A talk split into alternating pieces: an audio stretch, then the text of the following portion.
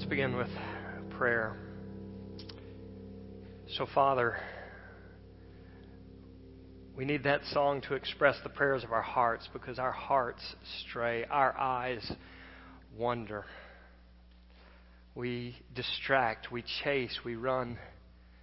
And so it is our prayer in this moment and for every moment. Bind us back, center our lives on the name that is given above every name.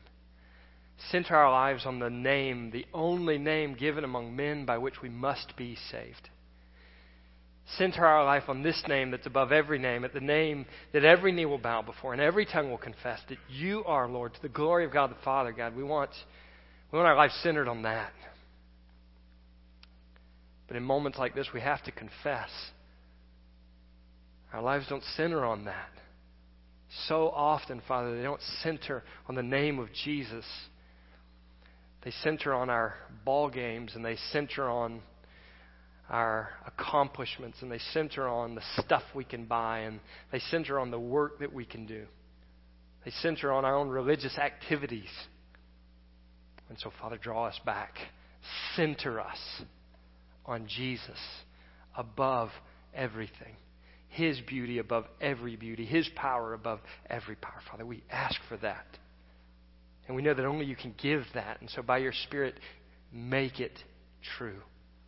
Not just true inside of us, but true in how we actually live. We pray for it in that precious name. Amen.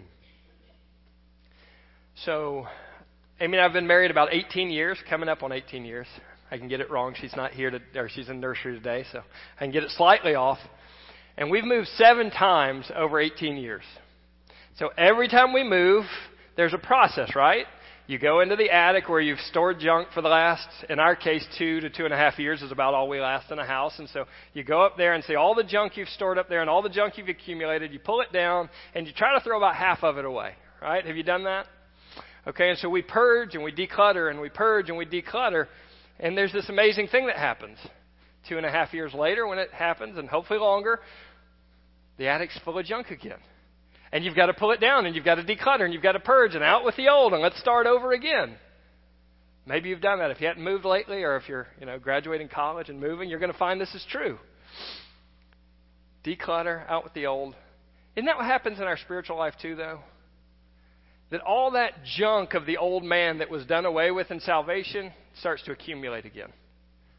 And there it is. We've got to go back into the closet of our heart and we've got to start pulling out the old and throwing it away and decluttering and freeing up space for Christ to be the center again. And so I want to encourage you to take the time, not when too much has passed and there's a lot of baggage, you don't know how you're going to go through it. I want you to take the time regularly, take the time today. What's the stuff that's accumulated in my heart? What's that old nature stuff that's come back in and gunking up my spiritual life that just needs to be gone? Because that's what the text is talking about today. That's what the text is focused on today. You're a brand new person. You've got a brand new house. It's clean and it's clear and it's righteous and it's holy. Now go live like it. Now go make it true in reality, true in experience, because it is true in God's sight. And so let's look at Colossians 3, 5 through 11, then we'll catch a little bit up on context, and then we'll jump into the, to the message. So, verse 5 Put to death, therefore what is earthly in you sexual immorality, impurity, passion, evil desire, and covetousness, which is idolatry. On account of these, the wrath of God is coming. In these you too once walked when you were living in them. But now you must put them all away anger, wrath, malice, slander, and obscene talk from your mouth. Do not lie to one another, seeing that you have put off the old self with its practices and you've put on the new self, which is being renewed in knowledge, after the image of its creator. Here there is not Greek and Jew, circumcised and uncircumcised, barbarian, Scythian, slave and free, but Christ is all and in all. And so we've been walking through Colossians, and Paul gave the answer to every question he's about to face Jesus is supreme.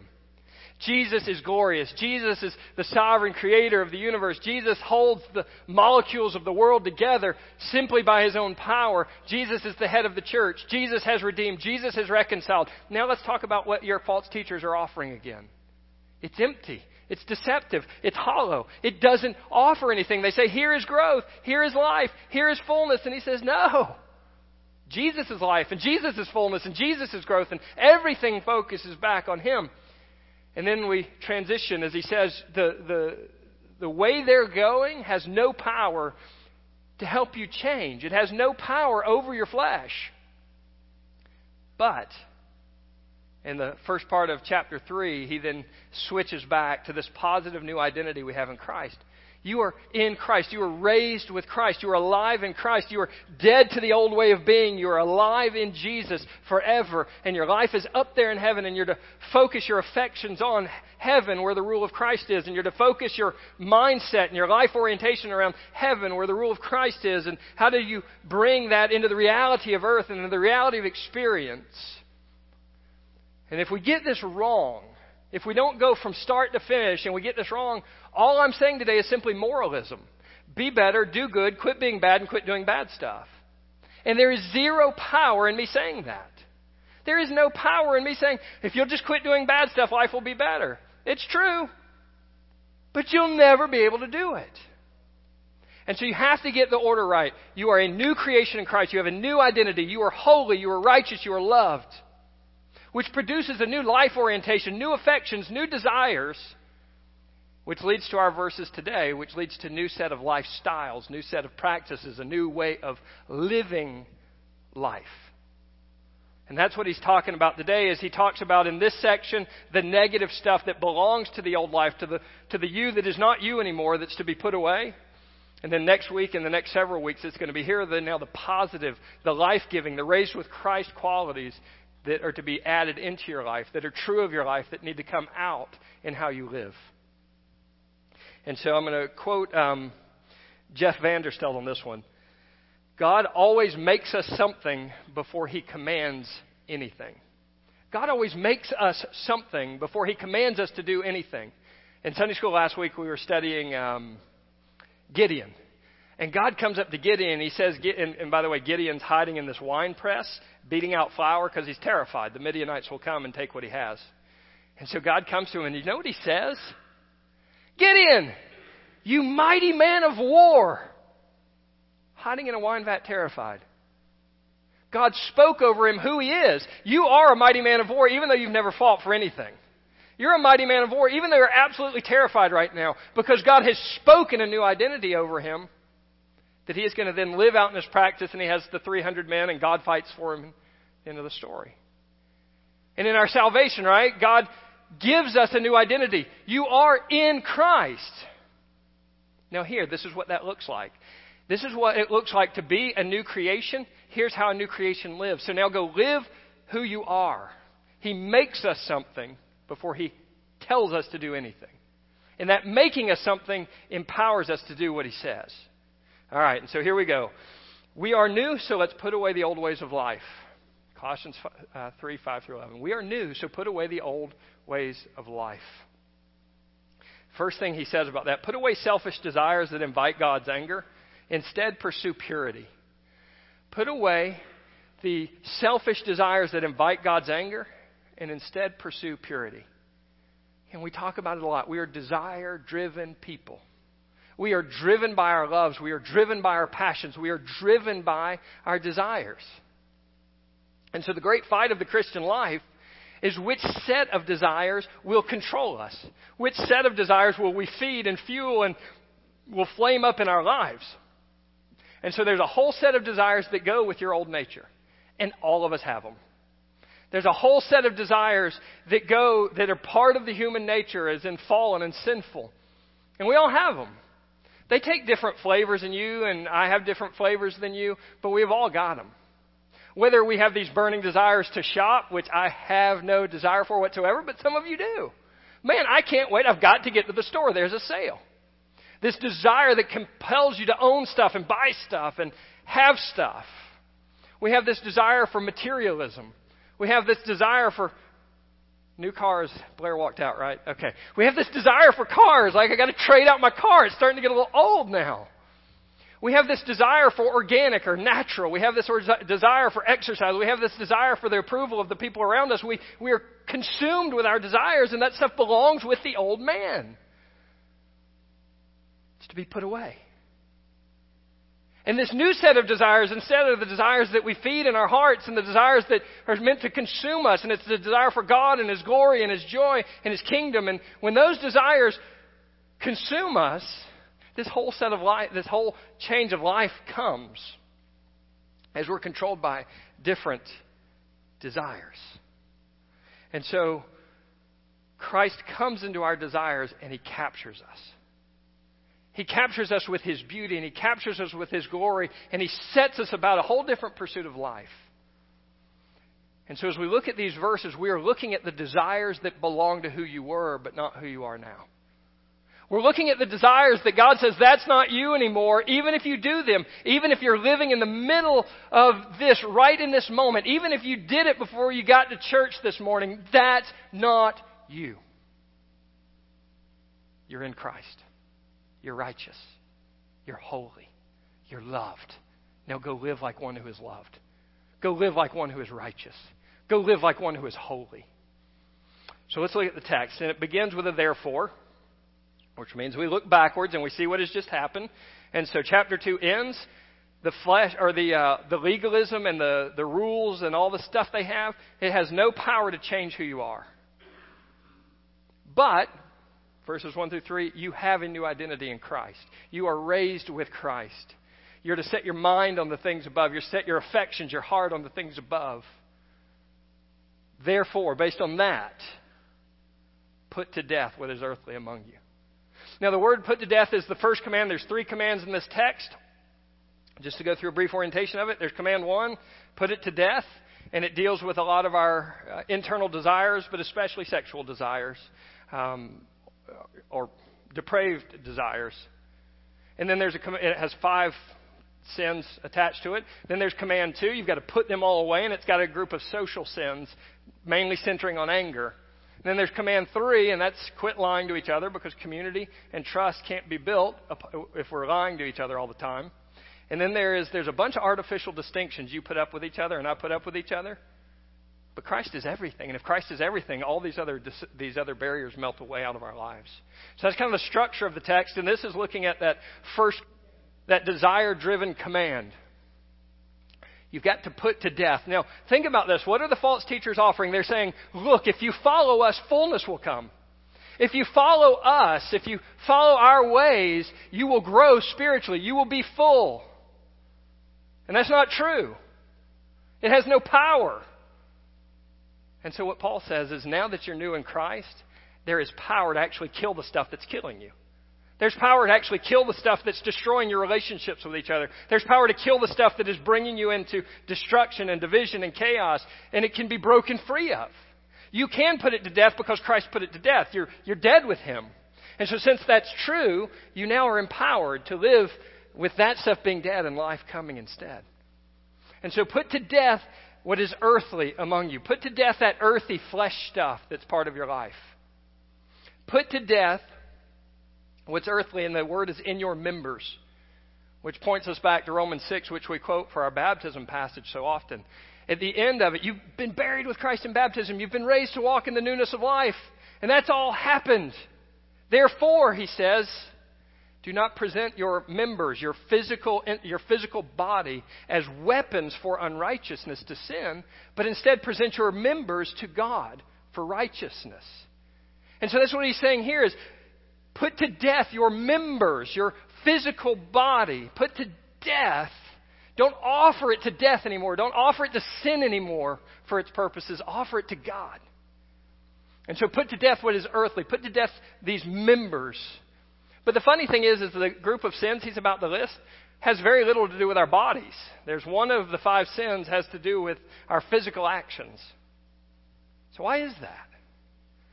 And what I would say is why that is is because our bodies are the means that our desires come into the world and come into experience and come into reality. And so our desires always find a way to express themselves. And how do our desires express themselves?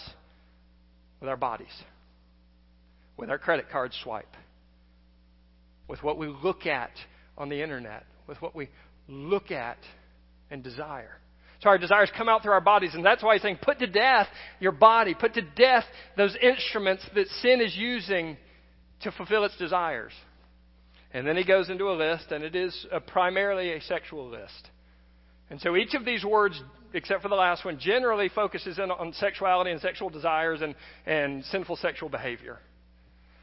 But I don't think necessarily it has to stay there because the root sin here is a desire. It's a lust. It's a depraved passion. It's when we yearn for something, desire something else.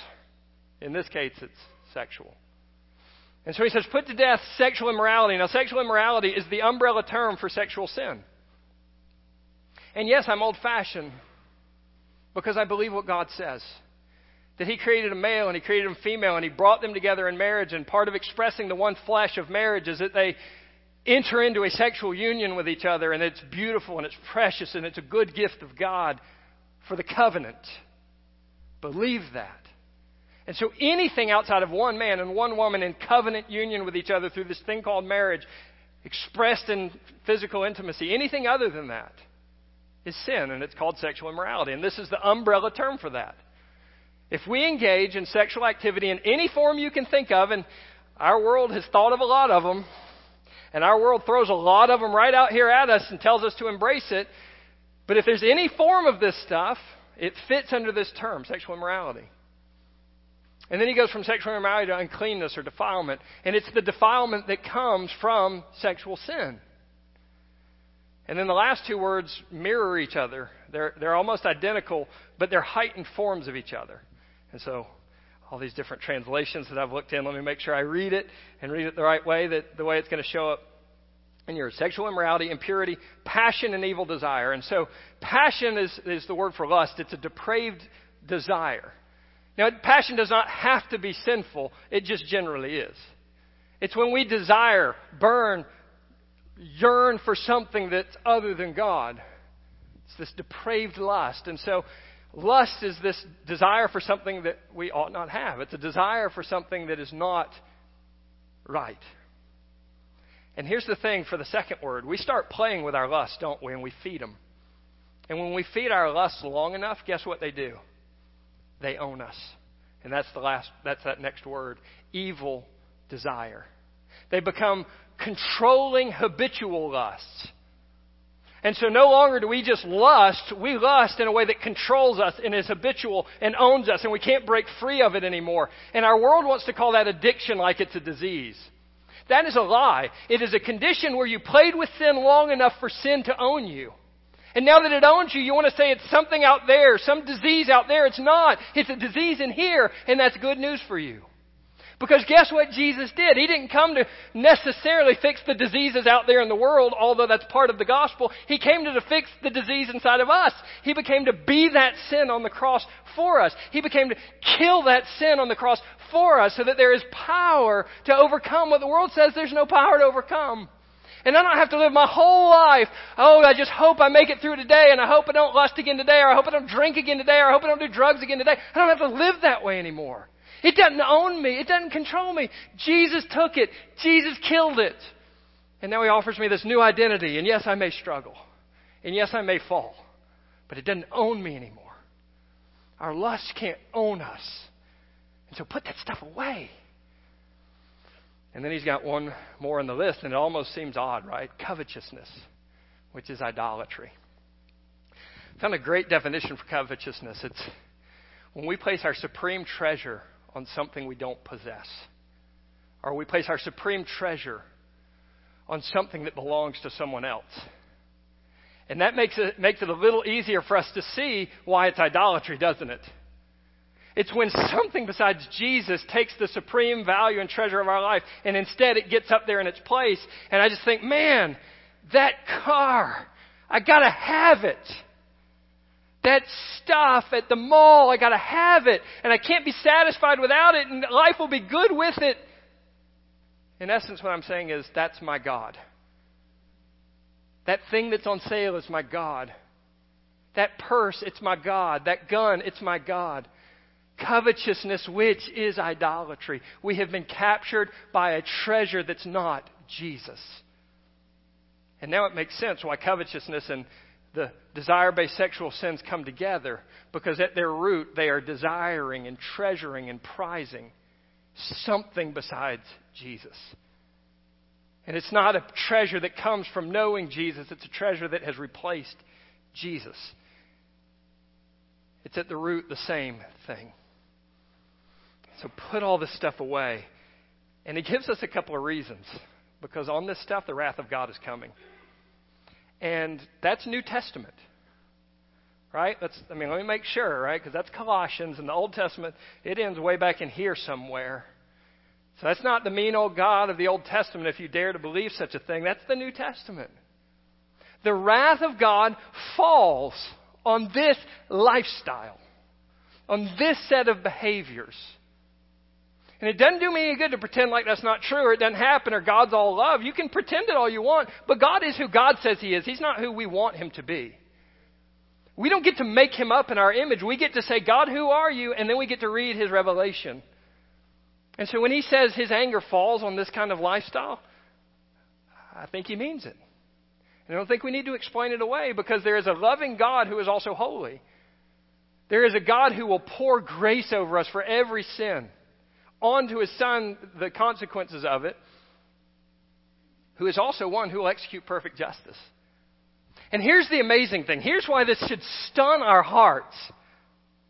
You and I are his enemies. You and I deserve the wrath he's talking about here. And instead of a king who has been rebelled against coming with his army that could crush us with a breath, instead of him crushing us, he adopts us. And we become his children. Why would we live in fear of a God whose wrath is paid for by grace instead of paid for by destroying? Yes, it will destroy one day apart from Christ. But in Christ, this God of anger that everybody wants to re- be repulsed by is the God who offers grace to adopt instead. Put away your selfish desires that invite God's anger. Pursue purity. I've got a few reasons why purity matters. I'm going to go through them real quickly. There's a bunch more. First, the Trinity. One God, perfectly united, perfectly in covenant with each other for all eternity. Three distinct persons. Marriage, two distinct persons, different, together in union, together in covenant. And then that is the place where the one flesh physical union can take place. We picture the diversity and unity of the Trinity in our relationships of marriage. Also, Christ in the church. Jesus is a faithful husband who does not run around. Jesus is a faithful husband who does not have impure thoughts about his bride. Jesus is a faithful husband who washes with water of the word. And the relationship between Jesus and the church is the relationship between husband and wife. And we lie against the faithfulness of Jesus when we are impure before marriage or after marriage. We lie against the faithfulness of our, of our groom, of our husband, Jesus. Our union with Jesus is another reason. You have been joined to Jesus. Your members belong to Jesus. Jesus inhabits your members. 1 Corinthians 6, towards the end. Since that's true, when you go lay down in bed with somebody that's not in covenant relationship with you, you're taking the members of Jesus and joining them in what the Bible says a one flesh relationship with in sexual sin. And then right after that, he says, Do not, do you not know your bodies are the temple of the Holy Spirit? I'm going to go lie in a bed that's defiled with sin as a temple, a holy dwelling place of God in the Spirit. I'm going to go put the temple of God in the middle of a bed of sin. It just doesn't work. And so, Father, Son, and Holy Spirit, all of them are involved in what should be a passionate pursuit for purity, and all of them are drug into when we take the path of sin in its place. There's more, but I'll stop. Put away sins that destroy community, instead, pursue unity. Put away the sins that destroy community and instead pursue unity. As people, we are selfish. We want our way. We want our way from our wives. We want our way from our husbands. We want our way from our kids. We want our way from the people in church with us. And we will do anything to get our way. We'll manipulate. We'll lie. We'll cold shoulder. We'll yell. We'll pitch a fit. We'll, we'll um, withdraw in silence. We'll stew. We'll clam up. We'll blow up. We'll do all these things and we destroy our marriages in the process. And we destroy our kids in the process. And we destroy the community, this radical new oneness that Jesus died to create in his church. We destroy it because we're selfish and we manipulate. But then Jesus comes with this radical salvation that doesn't just save us personally, it saves us into a corporate body, this church, this family. And when we sin in ways that destroy community, we destroy the family he's weaving together. And it's a whole lot different when I think of you as family and how I'm going to choose to treat you. It's a whole lot different when I think of you as family and whether or not I'm going to take steps that destroy us as a family for my selfish desires or I don't like something or it's not the right color or they should have done this or they should have asked me. When it's family that I'm destroying, I'm going to think a lot differently about it than I am if it's just a group of people I hang out with a few hours a week. Put away sins that destroy community. And so here's how you once lived, it says, but now, currently, new life, here's how you are to live instead. Put them away. And then he goes into this set of sins that is more social in nature anger in all its many forms. Right? There's hot anger that blows up. We call that wrath.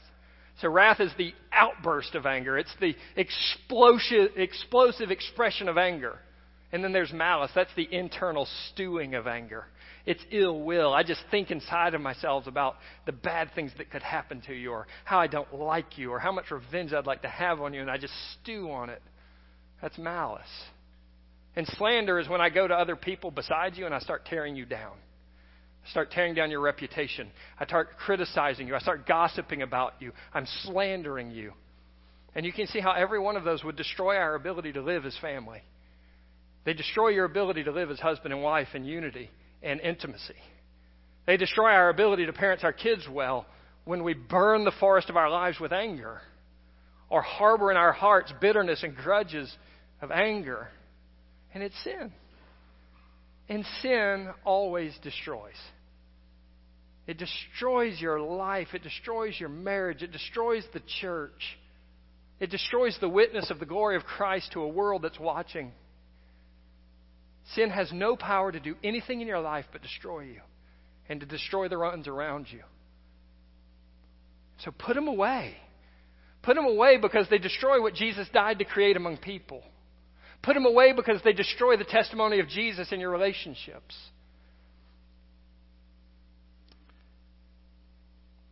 Anger, wrath, malice, slander, obscene talk out of your mouth.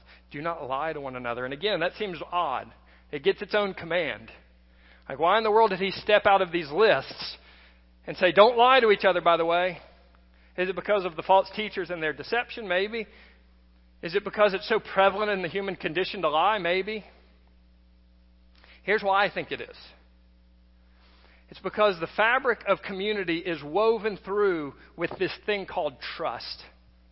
Trust is its strongest thread that keeps it together. We can trust each other, and if we have a falling out, if we still trust each other, we can get it back. And so when we lie to, to, to each other, we destroy that, we pull out that, contain, that, that fabric of trust, and we unweave the garment of unity that, that we've been creating. We can't trust each other if we can't trust each other for the truth. So don't lie to each other, because if you lie to each other, you'll destroy the fabric of the community that I'm weaving together. And then I want you to notice, if we get nothing else, notice the next statement seeing that you have put off the old man with, with his practices. And you put on the new man who's being renewed in knowledge after the image of its creator. Every once in a while, I get to give English lessons. And you would find that really funny if you sat through high school and college English with me. The only C I ever got in college was English. So you can take what I'm about to tell you with, with that kind of grain of salt and we can go from there. So, have put off is in what is called the past tense, meaning it happened before now. It's finished before now.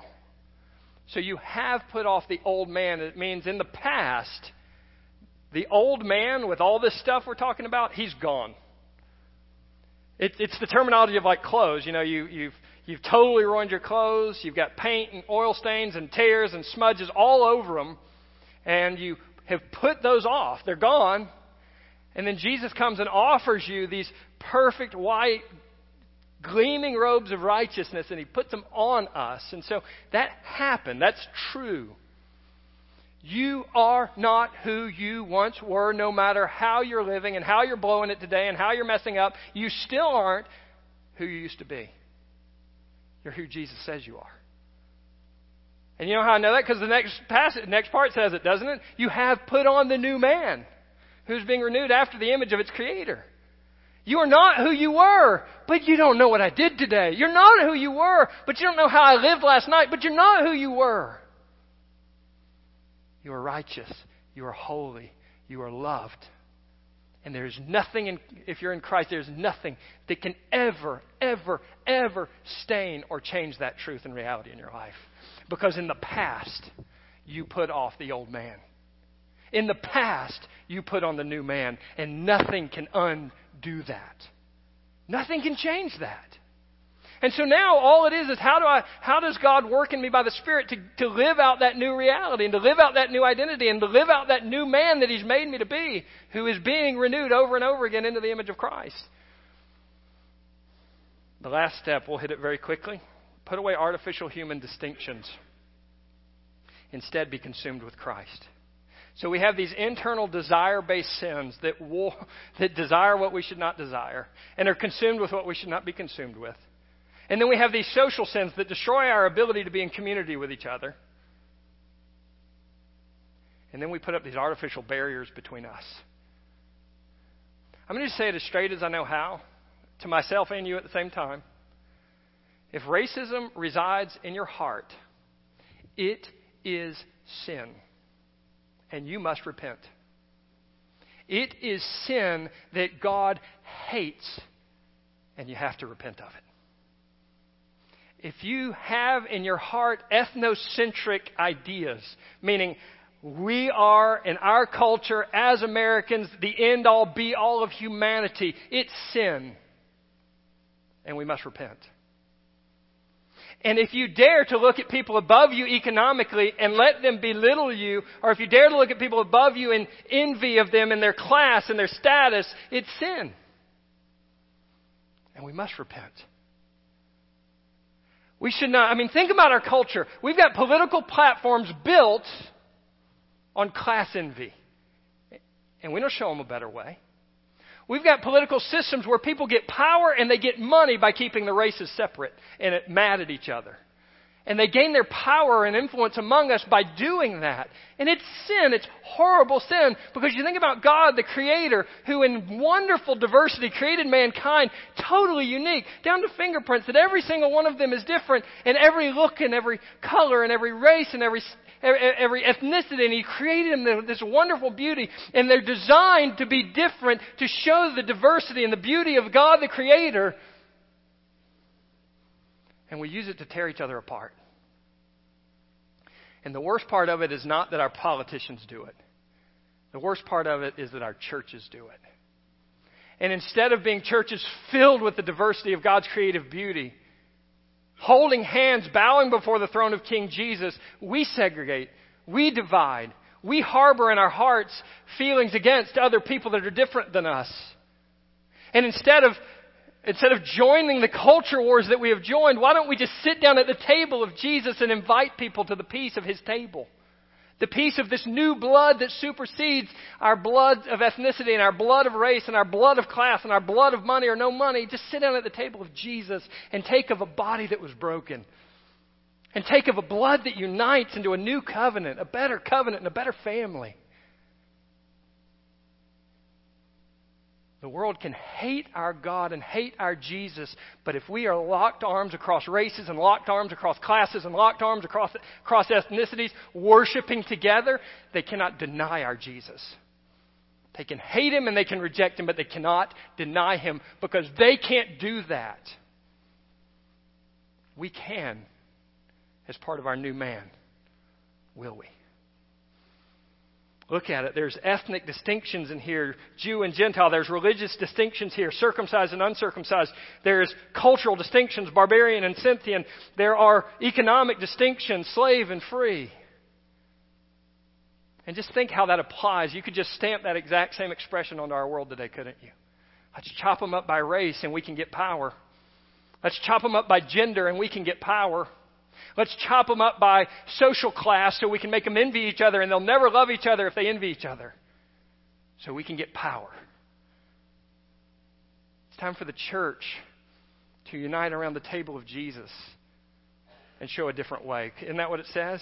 Because Christ is all and He's in all. Christ is to be the total preoccupation of his people. Christ is to be the total preoccupation of his church. And if Christ consumes us, then every other barrier besides Christ melts down and bows before him. Because there's no longer these distinctions to keep us apart. Those are dead in Jesus. There is only this new blood coursing through new veins that unite us into a new family Christ is all. Be consumed with Christ. He's in all. I look, and the only distinction between me and another human being is are they in Christ or are they not? And I don't hate them if they're not.